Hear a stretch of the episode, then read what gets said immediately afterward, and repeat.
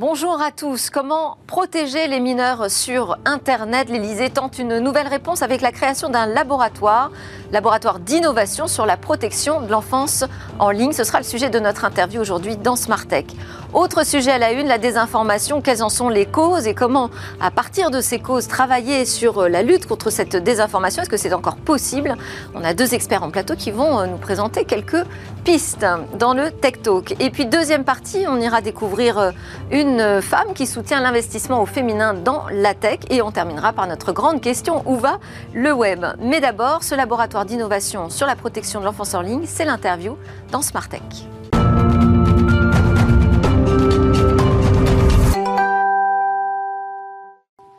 La désinformation à la une de Smartech aujourd'hui, comment lutter à partir des causes? C'est toujours plus facile si on comprend le phénomène pour euh, s'y attaquer. On en parlera dans quelques instants avec Bernard Benamou, secrétaire général de l'Institut de la souveraineté numérique, et David Chavalarias, qui est docteur en sciences cognitives, directeur de l'Institut des systèmes complexes de Paris-Île-de-France. Bonjour à tous les deux.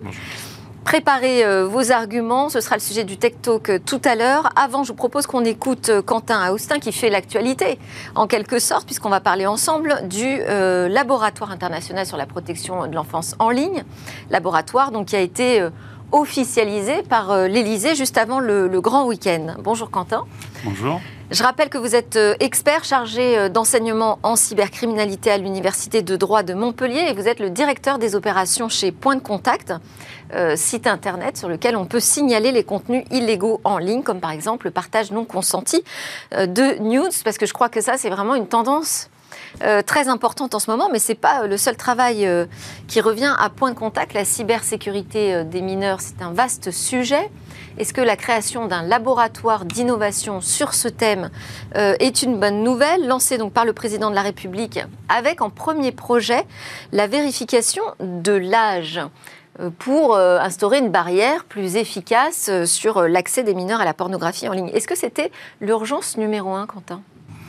Alors l'urgence numéro un pour nous, je dirais Point de Contact qui œuvre depuis plus de 20 ans à la protection des mineurs ça a toujours été une urgence, donc euh, je dirais mieux vaut tard que jamais. Euh, le développement des technologies fait que le problème est d'autant plus prégnant. Nous, on salue très clairement euh, l'initiative de la création de ce, laboratoire différents, pour différentes raisons. Déjà, sa dimension internationale.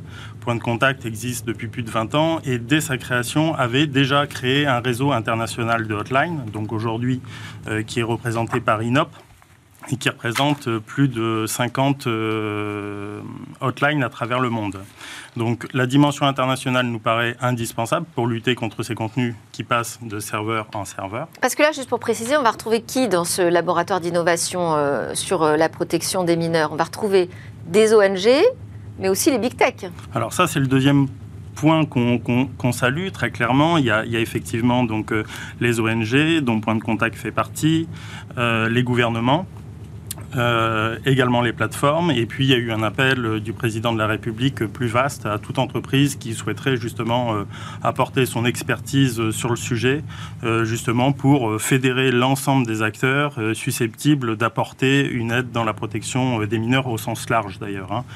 Comment ça va s'actionner? Parce qu'on parle d'un laboratoire d'innovation. Ça veut dire qu'on part de l'idée qu'il nous faut des nouvelles technologies pour mieux protéger les mineurs? Alors, il faut des nouvelles technologies pour protéger les mineurs, mais il faut surtout... quel euh, genre hein euh, des technologies de détection, de hachage d'images qui permet en fait de, laisser la technologie détecter des contenus qui auraient déjà été qualifiés et déjà connus. Donc ce qui permet à l'humain en définitive de ne pas avoir à analyser à nouveau des contenus euh, déjà connus.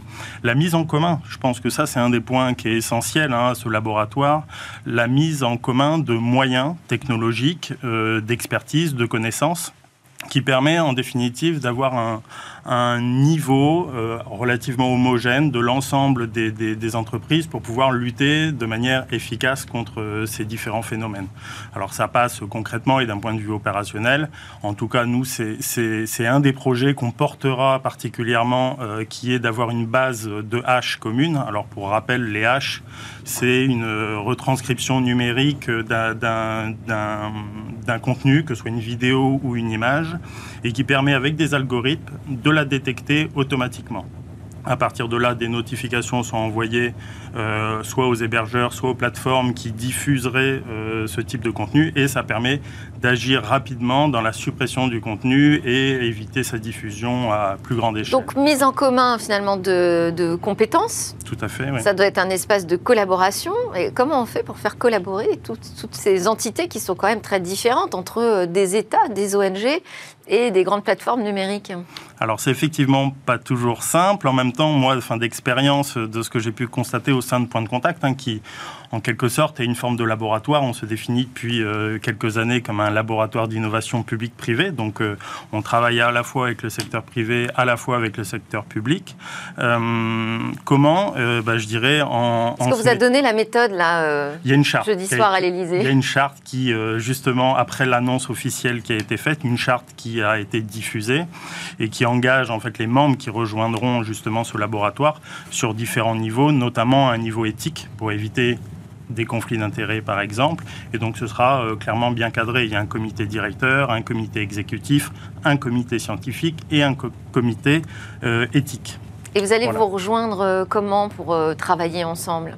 Tout va se faire à distance Non, il y a des grandes conférences annuelles. Il y aurait normalement trois plénières par an et euh, ensuite, un, je dirais un bilan, mais plus qu'un bilan, des annonces qui seront faites l'année prochaine lors du prochain euh, Forum de Paris sur la paix, euh, des initiatives qui auront été retenues parce que par an, il y aura trois, quatre projets qui seront soumis au comité exécutif puis au comité directeur et donc ces projets vont prendre l'année pour se développer euh, et les annonces seront faites au prochain forum, donc sur, parce que l'idée c'est de les mettre euh, en pratique ensuite, hein, ces, différents développements et ces différentes initiatives. Voilà, on se laisse un an euh, pour en réaliser certaines. Oui, parce que ce que, ce que je n'ai pas précisé, c'est que cette annonce a été faite dans le cadre du Forum pour la paix. Mmh.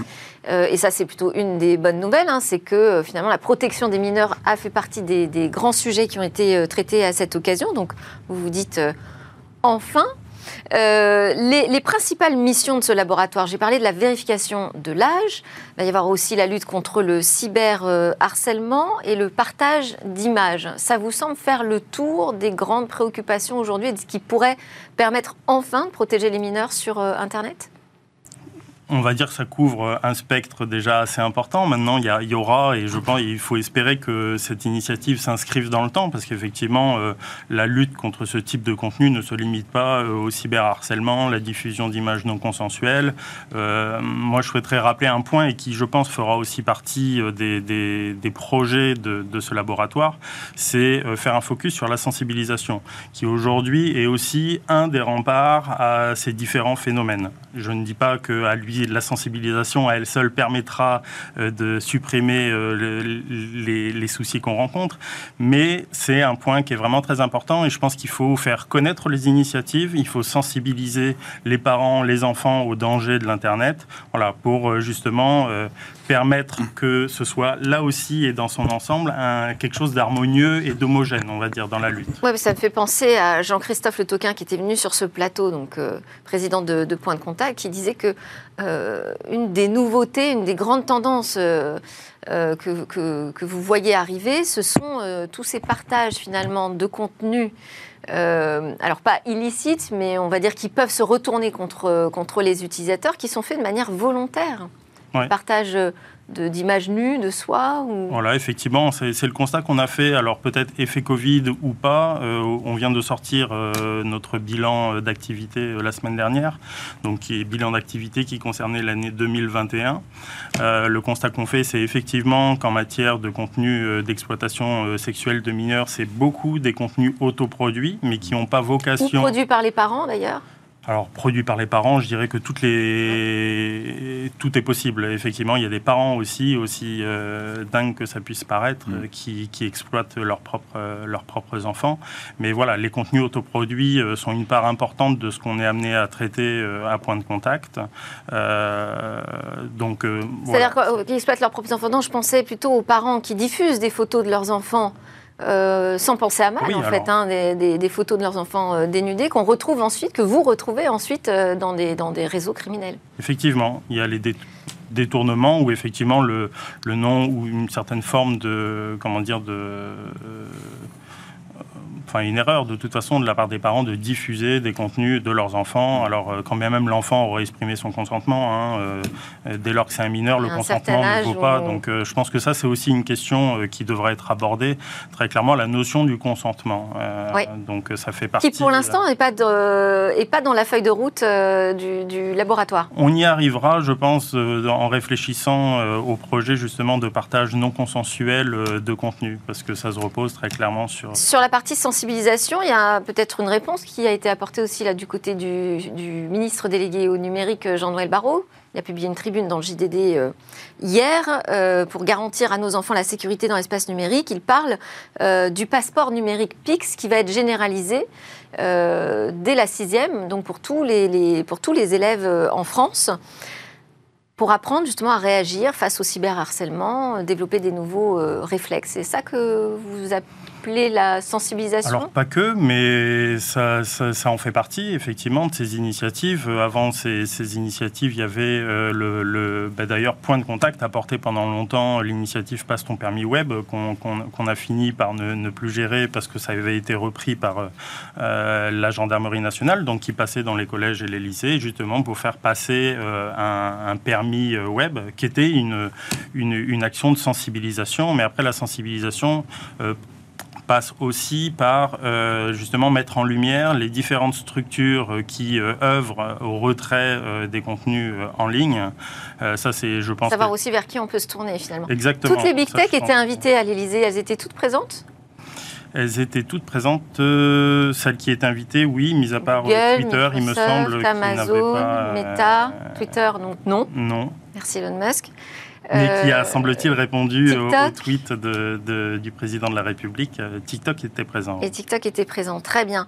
Bon, bah voilà, ça fait. Euh, c'est un sujet. Bon, c'est pas exactement le sujet qu'on va traiter ensemble, hein, mhm. Bernard et David, mais c'est aussi un sujet de préoccupation. Et là, on voit les plateformes de numérique qui décident de partager leurs technologies, leurs solutions avec les ONG pour lutter contre la haine, le cyberharcèlement et tous ces contenus illicites en ligne. Une réaction, Bernard? Oh, je crois que, un petit sourire. Euh, euh, non, je, on sait que depuis très longtemps, ces plateformes sont obligées de, de montrer patte blanche par rapport à cela. Est-ce que pour autant, elles modifient leurs pratiques en interne. Puisqu'on parlait de Meta, par exemple, qui a toujours euh, mis la main sur le cœur pour dire à quel point ils étaient soucieux de la régulation de chaque région du monde, parfois trop d'ailleurs, parfois de façon complaisante par rapport à des, à des dictatures, mais par rapport aux démocraties, euh, il y a la main droite, euh, lobbying, action, euh, action publique, et la main gauche, marketing, qui ne se sont jamais parlé. Et c'est ce qu'a pu rappeler l'excellente Frances Hogan, la, la, lanceuse d'alerte, en disant effectivement que les recherches en interne existaient sur les risques pour les mineurs, puisqu'on parlait à l'instant des risques pour les mineurs. Les recherches existaient et à chaque fois, elles ont été écartées au profit de l'extension effectivement de, de, de, la, de la base bah, utilisateur. Exact, euh, Bernard, mais j'espère que cette mise en commun va permettre un peu de changer les choses. Merci à Quentin Austin de nous avoir parlé donc, de la création de ce laboratoire sur la protection de l'enfance euh, en ligne. Quentin Austin, directeur des opérations chez Point de Contact. C'est l'heure de notre talk sans plus attendre sur la désinformation. Des informations, comment s'en sortir On voit ça avec Bernard Benamou, secrétaire général de l'Institut de la souveraineté numérique. Vous avez publié un rapport Internet des objets et souveraineté numérique qui revient sur ces risques, notamment liés aux usages incontrôlés des données personnelles, y compris en termes de désinformation. Vous, vous êtes convaincu que on ne peut pas s'attaquer aux conséquences sans s'intéresser à la cause. Et euh, vous allez nous dire quelle est cette cause précisément. En tout cas, c'est pour ça que je vous ai invité. David euh, Chavalarias va en parler aussi avec nous, normalien, docteur de l'école polytechnique en sciences cognitives, directeur de l'Institut des systèmes complexes de Paris-Île-de-France. Vous, vous avez développé des méthodes mathématiques et informatiques pour analyser l'évolution des opinions en ligne à l'échelle d'un pays. Euh, qu'est-ce que je dois dire aussi? Vous avez publié votre dernier livre, Toxic Data, paru chez Flammarion, euh, qui révèle cette emprise des réseaux sociaux sur nos opinions et nos démocraties. Et puis, restez avec nous en plateau, Quentin Austin, directeur des opérations chez Point de Contact. Vous pourrez évidemment, si vous voulez, intervenir dans, dans les débats ou poser des questions à nos experts. Première question euh, à, Bernard ou David, peu importe. Hein. Déjà, est-ce qu'on l'a perdu cette bataille de la désinformation? Par contre la désinformation Aujourd'hui, oui. Aujourd'hui, oui, il y, a des, ouvrages qui disent, euh, qui, dont le titre est justement On a perdu InfoWars, par exemple, dont le sous-titre est, est Comment on a perdu et comment on pourrait essayer de regagner effectivement du terrain dans ce domaine. Mais oui, à l'heure actuelle, C'est pas Les- faute d'avoir essayé de prendre euh, le, le- le sujet très tôt, Non, y compris je- du côté des médias, avec euh, tout- mais toute pas la vérification de l'information, et pourtant on l'a perdu. très tôt, mais pas à la racine. Or, le problème, c'est que tant que l'on est purement défensif, et je vous en parle en tant qu'ancien négociateur sur ces questions au niveau européen et dans des instances internationales, tant qu'on n'est que défensif, on est inefficace. Euh, il faut s'attaquer, et ça a été dit par de nombreux auteurs, euh, Franck Pasquale, euh, Shoshana Zuboff, Zeynep Toufeki, enfin beaucoup de, spécialistes l'ont dit, tant qu'on ne s'attaque pas au modèle économique qui privilégie, comme on en parlait à l'instant dans le cas de Facebook, Meta maintenant, qui privilégie l'acquisition d'utilisateurs sur effectivement le risque, par rapport au risque effectivement euh, que cela peut générer vis-à-vis d'eux, par définition, on sera dans une attitude de euh, de- d'essayer de, contraindre une marée que l'on sait être plus puissante et qui contournera les mesures de régulation aussi fortes soient-elles en aval. Il faut à un moment donné réfléchir au fait que cette acquisition euh, massive de données sur les individus, donc ce qu'on appelle le micro-ciblage, micro-targeting en anglais, euh, et donc cette, cette- ce modèle économique publicitaire, pour donner clairement son nom, est devenu toxique, pour reprendre le terme. C'est ce modèle qui est toxique. Si on ne, on ne revient pas sur ce modèle et qu'on l'accepte comme une base incontournable de, de la monétisation sur Internet, je pense que nous ne serons On ne pourra jamais pas l'endiguer. efficaces. Même constat, David Chavalarias? Euh, oui, tout à fait. Je, je vais tout à fait dans le sens de, de Bernard, euh, euh, en ajoutant aussi qu'il y a non seulement la question de l'acquisition des données, mais aussi la question de l'orchestration de la circulation d'informations Mm. sur les réseaux, qui est faite de manière à servir des, des- des- des fins publicitaires, mais qui de fait est aussi très préjudiciable à la cohésion sociale et qui fait qu'on peut avoir des concentrations locales de désinformation. Et euh, euh, Marc Loulan. Pourquoi est-ce que c'est tant préjudiciable à la cohésion, vous dites, euh, sociale?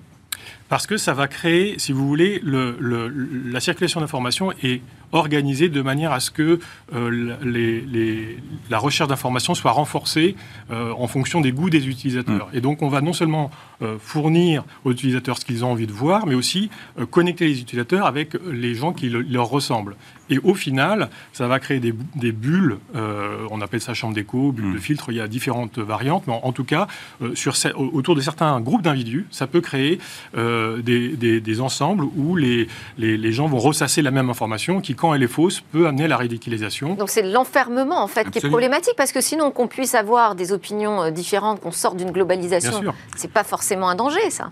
Le problème est que les gens ne sont plus au contact d'opinions qui les dérangent. Il y avait un grand constitutionnaliste américain, Kassenstein, qui disait une démocratie, c'est l'endroit où des gens sont mis en contact non seulement avec des opinions différentes, mais des opinions qui les dérangent. Le principe même d'une bulle informationnelle, c'est que vous ne rentrez en contact qu'avec des gens qui globalement ont les mêmes opinions que vous. La seule manière pour vous de vous démarquer étant d'être plus radicaux que les autres.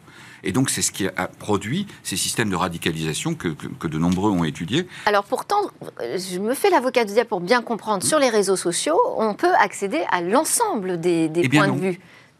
Eh Quand bien, même, enfin en cherchant, c'est pas très compliqué. En théorie, Qu'est-ce oui. qui fait qu'à un moment, on décide, parce que finalement, c'est aussi euh, notre responsabilité à chacun, hein, on décide de rester dans cette bulle. Alors, ce qui- ce qu'il faut bien comprendre, c'est que la première principale source d'information, quel que soit le réseau, hein, que ce soit TikTok, Facebook, Twitter, pour les utilisateurs, c'est leur euh, timeline ou leur, leur- leur fil d'information. Or ça, euh, ce n'est pas toute l'information qui est produite par leur réseau social, mais ce sont des recommandations des plateformes. Et ces recommandations, elles sont faites en fonction des intérêts économiques des plateformes et non des utilisateurs. Ce qui fait que vous pouvez avoir l'impression de vous être connecté à des gens que, que, que- que vous suivez, qui vous intéressent. Et en fait, si vous regardez ce qui est euh, versé dans cette timeline, euh, ça peut être très très différent, concentré sur un tout petit groupe, voire même euh, une extension vers des groupes qui seraient en fait plutôt dans l'information diffusée, dans l'intérêt de la Parce que plateforme. si c'était vraiment si étanche, on n'aurait pas ces phénomènes de haters, on n'aurait pas ces commentaires de haine sur, euh, sur certains posts. On voit que les opinions se confrontent quand même. Je, je- je n'aurais pas ce terme. Je dirais qu'elle tente à s'éteindre. C'est-à-dire que le hater, enfin les, les- trolls ou les haters, peu importe, euh, ont tendance à justement vouloir éteindre ce qui les dérange. Et ils le font en masse, en meute, diraient certains, au point d'être efficaces, au point de, dissuader certaines parutions, au point de, faire en sorte que les gens renoncent à s'exprimer dans ces réseaux. Donc moi, je ne crois pas que ce soit contradictoire. Je pense effectivement que le, fil de news euh, des différents euh, réseaux sociaux est une chose qui est éditée au sens euh, anglo-saxon du terme, c'est-à-dire que ce n'est pas une chose neutre. Et, donc, par définition, ce qu'a très bien justement expliqué, par exemple, la sociologue turco-américaine Zeynep Toufeki, c'est que globalement, on tente à radicaliser les gens parce qu'on sait que ça les fait rester plus longtemps.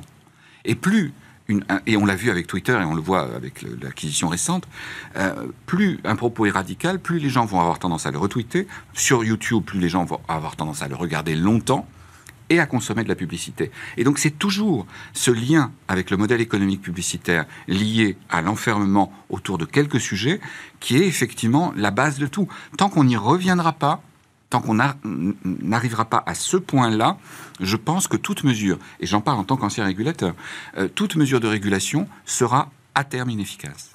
C'est le symptôme de quoi cette euh, désinformation? Alors, c'est le symptôme d'un espace de circulation d'informations qui maintenant est ingénierie, euh, de manière à garder des utilisateurs sur, sur un réseau.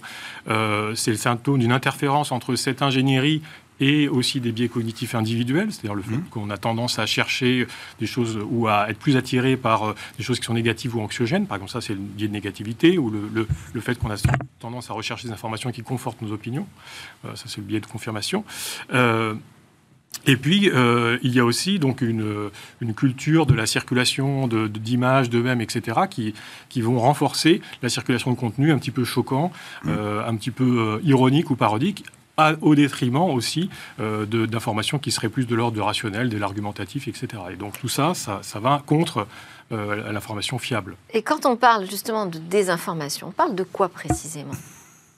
Alors, le spectre est très très large. Hein. Euh, ça va de la désinformation intentionnelle, typiquement, par exemple, le, Kremlin qui veut déstabiliser un pays et qui euh, essaie de, truquer, enfin de, truquer les informations en vue de, déstabiliser une élection, jusqu'à euh, une personne qui va relayer, par exemple, une information sur le vaccin Covid qui peut être fausse, mais sans nécessairement vouloir désinformer, juste parce qu'elle a l'impression qu'il faut que les gens le sachent. Donc, c'est ça le problème, c'est que le spectre est très large, mais de manière générale, si vous voulez, le point commun, c'est quand même qu'on euh, va avoir des zones de l'Internet où vont se concentrer euh, ces désinformations. Typiquement, pour revenir à, l'exemple Covid et à France Haugen, euh, elle a révélé que 80% de la désinformation Covid était concentrée sur 4% des utilisateurs. Mmh. C'est-à-dire que localement, il y a un petit groupe, mais à l'échelle de Facebook, ça peut être très large, hein, de, gens qui n'ont vu que la désinformation Covid dans leur fil et qui, du coup, forcément, ont l'impression que c'est la vérité. Et ça, ça c'est ça qui mène à la radicalisation. Et alors, cette création, cette fabrique de, des opinions,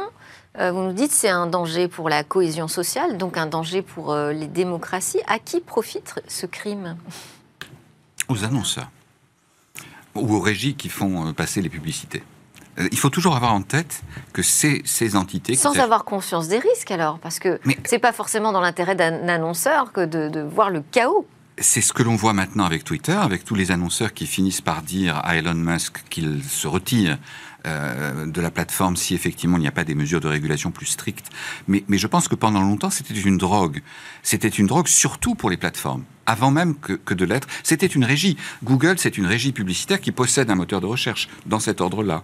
Euh, de la même manière, Facebook est aussi une régie publicitaire. Et donc, par définition, pour elles, survaloriser leurs services, donc créer une valeur artificielle de leurs services publicitaires, et dont on sait très bien qu'elle n'était pas adossée à une réalité de marché. Donc ça, c'est une chose. Et derrière, effectivement, il y a eu tout un écosystème publicitaire parce que les grandes marques, quand vous parlez aux grandes marques, au CAC 40 ou, aux grandes marques internationales, elles vous disent, nous n'avions pas d'autre choix que de faire appel à Facebook pour faire connaître nos produits. Demander à L'Oréal. obligé. Voilà, L'Oréal, par exemple, qui est un des plus gros euh, annonceurs de la planète, disait nous n'avons tout simplement pas le choix. Donc on est obligé de se plier à leurs demandes, y compris financières. Et donc derrière, c'est créer une sorte de spéculation interne pour essayer d'augmenter artificiellement, d'où la course à l'échalote autour du, ciblage de plus en plus précis. Et effectivement, euh, pour revenir sur la notion de démocratie, une démocratie, c'est à un moment donné être conscient qu'il existe des vérités le principe qu'évoquait euh, à l'instant David sur le, sur le, vaccin et l'antivax. Des vérités communes. Voilà. Mm. Et, et, le problème, c'est que si vous ne partagez plus rien, et on l'a vu aux États-Unis, qui heureusement on finit par avoir un, sursaut démocratique. Moi, je pense que plus que les démocrates avec un grand D, c'est la démocratie avec un petit D, mais ô combien importante, qui a gagné ces derniers jours. Et on voit bien effectivement que cette position n'est pas tenable. Mais le problème, c'est qu'elle a fait un mal considérable aux démocraties. Et, elle continue de le faire, sans parler effectivement des régimes de, dictature, où là, on a eu en Birmanie, en Inde, des émeutes raciales, des, actions effectivement euh, dangereuses pour la survie même des individus. Euh, qui se sont produites grâce et avec Facebook. Mais c'est là où on se dit, on ne peut pas comparer quand même la manipulation euh, d'opinion, d'information et l'incitation publicitaire. Il y a un moment, il y a eu... Eh bien si. Il y a un moment où il s'est passé, il y a quelque chose qui s'est euh, enrayé dans le mécanisme. ce qui, ce qui, s'est enrayé, c'est vraiment le, changement de, de médium. Hein, on, dit le, le médium, c'est le message. C'est-à-dire quand vous passez sur un médium comme Internet qui passe à l'échelle et où vous avez une seule entreprise de 2,8 milliards de personnes qui peut toucher avec le même algorithme de recommandation euh, tous ces usagers, euh, là, vous, avez des risques parce que systémiques, parce que si cette recommandation ou ces ciblages publicitaires est mal fait, eh bien, vous avez des dérives. Et comme la faute à la technologie, alors? Non, non, non, non, non, non, pas du tout. Mais si vous voulez, c'est c'est la faute au design, de la manière dont, ces choses-là sont pensées, où vous avez uniquement des métriques qui sont des métriques euh, marketing, quantitatives, plutôt que des métriques, par exemple, sociales, de savoir qu'est-ce que ça fait bah, aux utilisateurs de faire ça. Donc, en interne, Facebook fait des expériences. Hein. ils savent que s'ils font ça, les gens sont plus heureux. S'ils font ci, les gens sont plus malheureux. Mais au final, c'est pas le bien-être des gens qui décident c'est la métrique commerciale de, rentabilité, si vous voulez. Et, et ça, mène à des dérives s'il n'y a pas d'éthique qui est plaquée par-dessus. Et donc, comment on fait pour sortir de cette spirale, Bernard? On casse les modèles économiques? Euh, casser, euh, je moi je ne suis pas dans une logique d'économie administrée, hein. donc euh, je ne suis pas, je ne suis pas dans, le fait que, l'État dirige les plateformes, que l'État impose, comme, comme il, pour ce qui est des États européens, vont le faire par exemple avec le DMA, DSA, une meilleure interopérabilité, un meilleur contrôle des contenus, oui, évidemment. Et, d'ailleurs, je précise que de la même manière que les Américains ont dit le RGPD, c'est une, euh, c'est une euh, anomalie bureaucratique, etc. Mais ils finissent par, malheureux, enfin, heureusement pour eux, ils finissent par y venir. De la même manière, je suis persuadé que, que les textes DSA, DMA, AIA, pour ce qui est de l'intelligence artificielle, le mot n'a pas été prononcé. C'est l'un des grands termes à l'heure actuelle sur la désinformation, c'est qu'elle est, elle est amplifiée par des phénomènes liés à l'intelligence artificielle. Et donc on n'est plus face à des gens, on est face à des robots qui effectivement répercutent, modifient, euh, amplifient tel ou tel message. Et, effectivement, on ne peut pas, euh, on ne peut pas dire. Par exemple, tout à l'heure, on parlait de l'identification des mineurs pour, vérifier qu'ils sont, euh, qu'ils ont tel âge pour accéder à tel type de contenu. Mais dans le cas des, robots, on n'est même plus face à des individus. On est face à des milliards. J'entends bien, milliards de faux comptes générés par trimestre au sein des grandes plateformes. Facebook reconnaît dans ses, dans ses documents euh, trimestriels effacer plusieurs milliards de faux comptes. Donc par définition, c'est ça que l'on doit que C'était au cœur d'ailleurs de, de, de, la bataille entre Elon Musk et euh, Absolument, sur l'identification des, des, des, bots, des, des, robots qui effectivement sont en nombre infiniment supérieur à ce qu'on imagine. Alors je rebondis, tiens, Elon Musk euh, qui prend la tête de Twitter, j'avais déjà posé la question, mais je la repose maintenant que ça y est, on voit les premiers mmh. effets hein, de cette nouvelle euh, direction. Bonne ou mauvaise nouvelle pour notre sujet, hein, sur le sujet de la désinformation?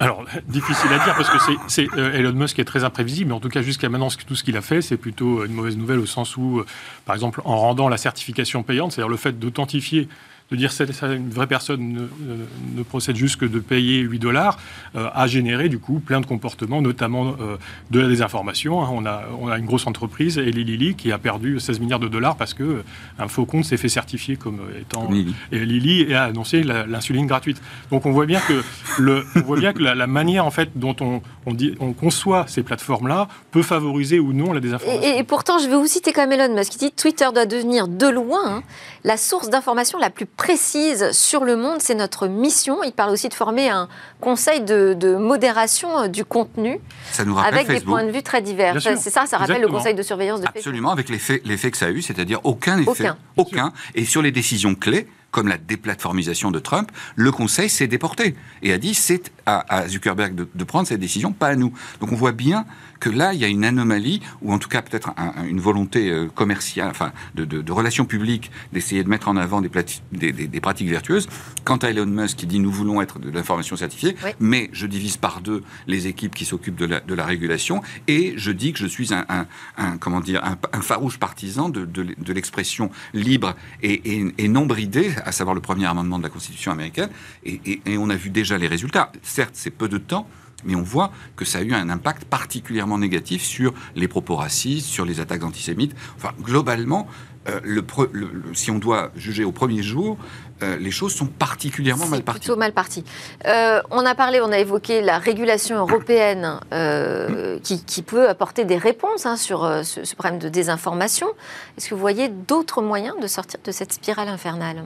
Alors, alors, tout à fait. Il y, a, tout un spectre de moyens, mais si on, revient sur la, question de la souveraineté numérique, dont, dont, le, Bernard travaille, sur lequel travaille Bernard, il y a aussi la question de savoir pourquoi on n'a pas de plateforme eh souveraine euh, réseau social. Franchement, le, un réseau social, en termes technologiques, c'est rien par rapport à ce qu'on fait des films, mm. etc. C'est quelques lignes de code. Bon, bref.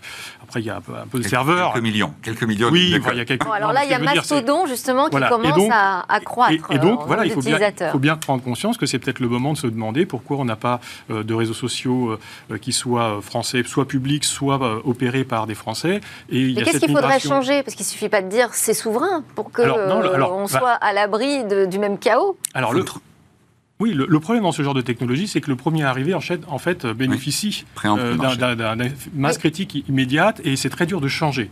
Et donc, euh, il faut en général un choc exogène, comme par exemple l'arrivée de, Musk, peut-être, ça va être le cas, pour que des gens commencent à changer de plateforme. Mais il faut aussi un accompagnement. Et là, je pense que la puissance publique française a beaucoup à faire pour favoriser l'émergence, par exemple, d'instances mastodon, euh, favoriser ou d'autres types de, de Mais à l'intérieur du réseau social, il faut qu'il soit conçu différemment. Il faut justement justement peut-être repenser le modèle économique, la manière dont on les algorithmes. le modèle économique, imposer une transparence, c'est tout l'objet d'ailleurs euh, du DSA et du DMA, surtout du DMA dans ce cas-là à savoir la transparence sur les messageries, par exemple. Le fait que, la portabilité des messageries n'était pas possible était, était, une anomalie. Et il est évident que c'est protéger un, walled garden, comme ils disent, donc un jardin, un jardin commercial protégé. Euh, par définition, il faut revenir sur ces choses, mais pour revenir sur le fait que nous n'ayons pas d'acteurs, d'acteurs européens dans ces domaines, par définition, il n'y a pas eu de stratégie industrielle européenne, et nous le payons globalement tous. Euh, Quentin, une petite réaction peut-être? Sur ce sujet Sur ce sujet, moi, je dirais, je, je, je, je verrais les choses à travers les, le spectre, comment on l'appréhende, comment, euh, je pense que ça fait aussi partie de nos travaux, nous ce qu'on souhaiterait euh, sur les thématiques de haine, de désinformation, euh, c'est pouvoir dresser un panorama, pouvoir dresser un bilan qui est à large scope pour pouvoir prendre les bonnes mesures, parce que souvent on parle d'épiphénomènes, on fait le buzz dessus, mais je pense qu'il y a, il faut essayer de voir ça au niveau macro pour pouvoir justement prendre les bonnes décisions et englober tout le monde dans la régulation justement de ces contenus. Voilà, euh... bah, c'est pas une mince affaire. Merci beaucoup. Quentin Oustin de Point de Contact, Bernard Benamou de l'Institut de la souveraineté numérique et David Chavalarias de l'Institut des systèmes complexes de Paris-Île-de-France. Merci beaucoup à tous les trois. on part en pause et on va parler ensuite des femmes et de l'investissement dans la tech.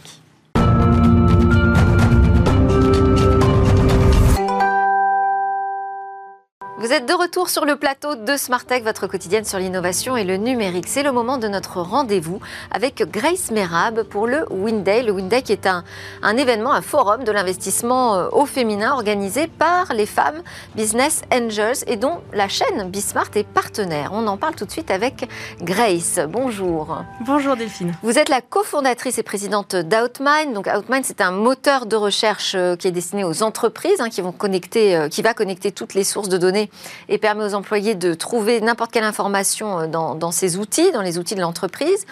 Quel est le lien entre euh, Grace Merab, vous, présidente d'Outmind, et cet événement Winday?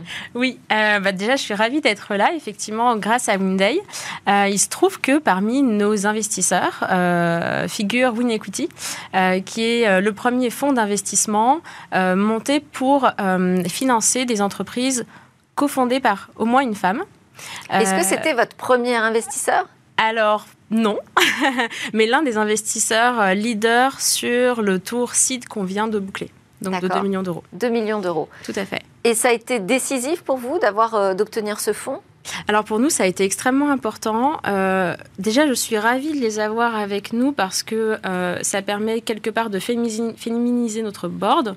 Euh, jusque-là, on a exclusivement des investisseurs masculins qui étaient présents avec nous pendant le premier ah tour. Mais ça, c'est une, c'est classique hein, sur le marché. On a une très faible proportion d'hommes, de femmes, pardon, parmi les business angels. Je crois que Catherine Abonnec, qui est justement la vice-présidente de Family Angels, ressortait ce chiffre il y a moins de 10% de femmes parmi les business angels en France. Donc c'est vraiment une minorité. Euh, en plus, vous n'êtes pas sur un sujet non plus euh, forcément féminin, un moteur de recherche pour les entreprises. C'est assez fermé encore. Euh, le monde tech aujourd'hui est encore assez fermé. Nous-mêmes, on a du mal à recruter des femmes. Enfin, dans tous les sens, il y a cette problématique-là. donc, ravi d'avoir Win Equity. Et effectivement, pour refaire le lien, Win Equity a été lancé notamment par les cofondatrices de Family Angel, certaines d'entre elles en tout cas. Et donc, voilà, le, le lien s'est fait de cette manière-là. Et donc, Win Equity, c'est le premier fonds d'investissement aujourd'hui, un early stage en France, qui est dédié aux startups euh, fondées ou cofondées euh, par des femmes. Est-ce que c'est une relation compliquée Vous dites que c'est très masculin. Est-ce que c'est une relation compliquée aujourd'hui entre les femmes et les fonds d'investissement? Alors, je ne pense pas. Euh, par contre, c'est vrai qu'il y a assez peu de fonds où on trouve des partenaires femmes. Euh, et donc, il y a quelque part un petit entre-soi, puisqu'on a plus de facilité à recruter des gens qui nous ressemblent. Euh, donc, c'est plus difficile de lever des fonds ou de convaincre? Probablement.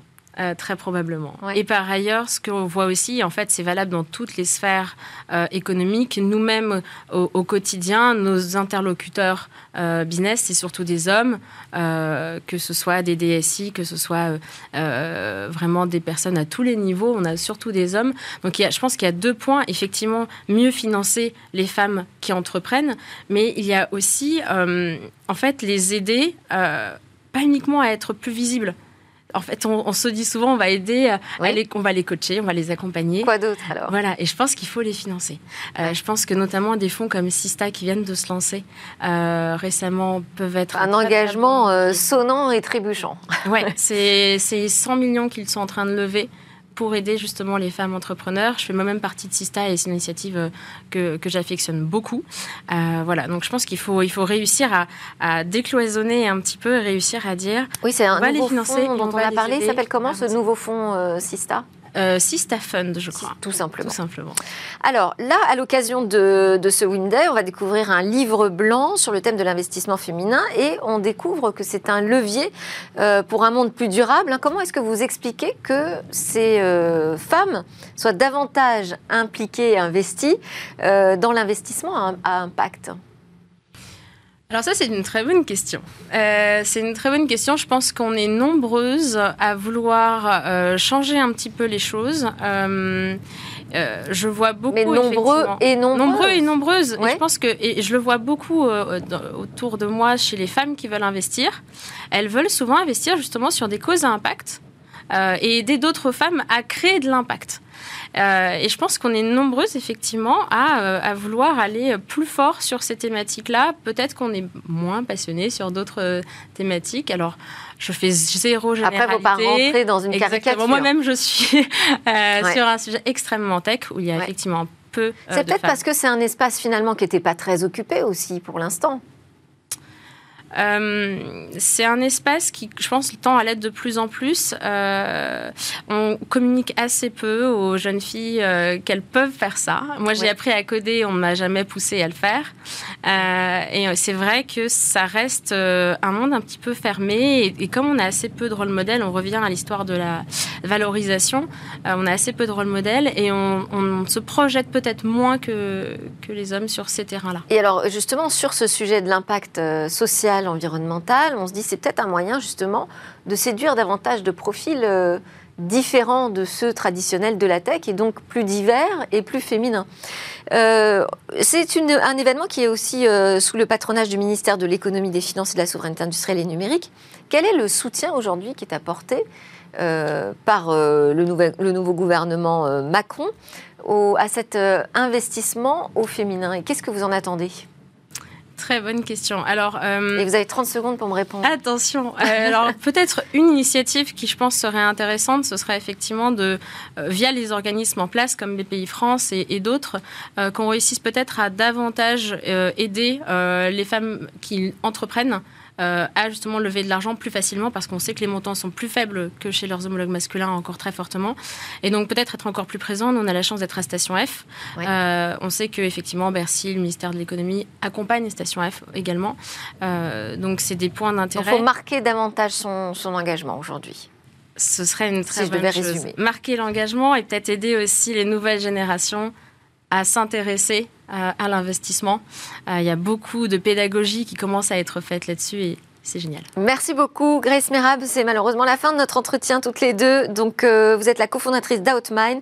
Et je rappelle, Winday, c'est le 21 novembre prochain à Bercy. Et tout au long de la semaine, là, sur la chaîne Bismart, vous allez voir se succéder des acteurs et des actrices de cet écosystème. À suivre dans Smartech, où va le web? Dans notre chronique Où va le web aujourd'hui, Eva Bensadi va nous expliquer, nous raconter pourquoi l'organisation policière Interpol a lancé son propre métavers. Les criminels investissent déjà le métavers. Il aura fallu peu de temps pour exploiter et s'approprier ces nouveaux mondes virtuels et immersifs. Mais alors, comment combattre le crime en ligne directement dans le métavers? Eh bien, en marchant sur leur plate-bande. C'est l'ambition de l'Organisation euh, internationale de police criminelle Interpol. Et pour cela, elle lance donc son propre monde virtuel destiné aux forces de l'ordre du monde entier. Un métavers simplement et sobrement intitulé Interpol. Pour l'organisation, la police doit impérativement faire l'expérience des mondes numériques pour les comprendre.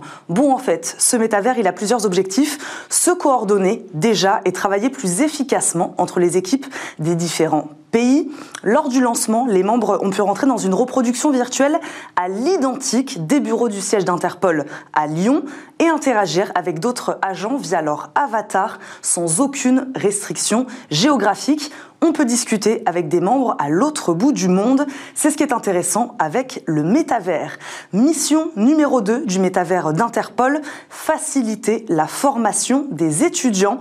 Car dans le métavers, on peut se confronter à des situations réelles au moment du lancement, là aussi, les formateurs ont proposé aux étudiants de vérifier des documents de voyage et de contrôler des passagers. Tout cela dans une salle de classe dans le métavers. On a ensuite téléporté les étudiants dans un aéroport à un poste frontière virtuel pour mettre en, pratique ces nouvelles compétences.